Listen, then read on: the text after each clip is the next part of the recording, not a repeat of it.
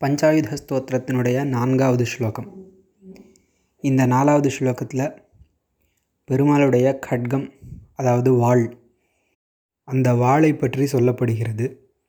முதல்ல ஸ்லோகம் சொல்கிறேன் ரக்ஷோசுராணாம் கடினோக்ரகண்ட சேதக்ஷரச்சோணித திக்ததாரம் தம் நந்தகம் நாம ஹரேஃப் பிரதீப்தம் खड्गं சதாஹம் சரணம் பிரபத்யே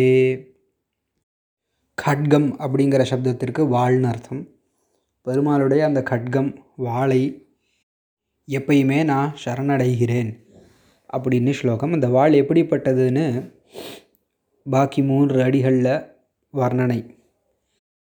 ரக்ஷோசுராணாம் ரக்ஷஸ் சப்தத்துக்கு ராட்சசர்கள்னு அர்த்தம்.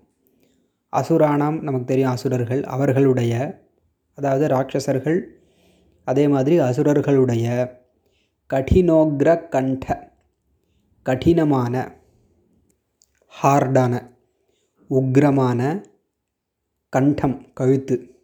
ராட்சசர்களுடையவும் அசுரர்களுடையவும் கழுத்து இருக்குது அது கடினமாகவும் உக்ரமாகவும் இருக்குது அந்த கழுத்தை சேத வெட்டுவதினால் என்னாகும்? க்ஷரத் வழியக்கூடிய சோனிதம் ரத்தம் அந்த இரத்தத்தினால் திக்த தாரம் திக்த ஈரமான தாரம். தாரம்னா முனை கூர்மையான கத்தியினுடைய முனை இருக்கும் இல்லையா? அந்த முனை. அந்த முனை எப்படிப்பட்டதுன்னு ஒரு ஸ்லோகத்தினுடைய முதல் வரி பூரா வர்ணனை. ரக்ஷோசுராணாம் ராட்சசர்களுடைய அதே மாதிரி அசுரர்களுடைய கடின உக்ர கண்ட கடினமான உக்ரமான கழுத்து அந்த கழுத்தை சேத வெட்டியதால் க்ஷரத் ஒழியக்கூடிய சோனித இரத்தத்தினால் திக்த நினைக்கப்பட்ட தாரம் நுனிப்பகுதி கூர்மையான நுனிப்பகுதியை கொண்டதான கட்கம்.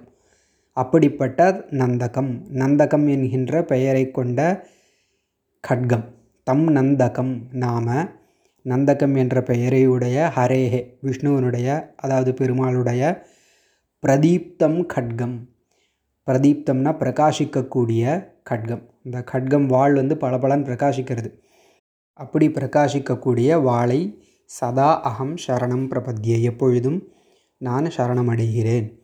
அசுரர்களுடைய ராட்சசர்களுடைய கடினமான கழுத்து பகுதியை வெட்டியதால் வழியக்கூடிய இரத்தத்தினால் நினைந்த நுனியை கொண்ட நந்தகம் என்கின்ற பெயரை கொண்ட பெருமாளுடைய பிரகாசிக்கக்கூடிய கட்கத்தை நான் சரணடைகிறேன்னு ஸ்லோகத்தினுடைய சாரம் ரக்ஷோசுராணாம் கடினோக்ரகண்ட छेदक्षरच्छोणित दिग्धधारं तं नन्दकं नाम हरेः प्रदीप्तं खड्गं सदाहं शरणं प्रपद्ये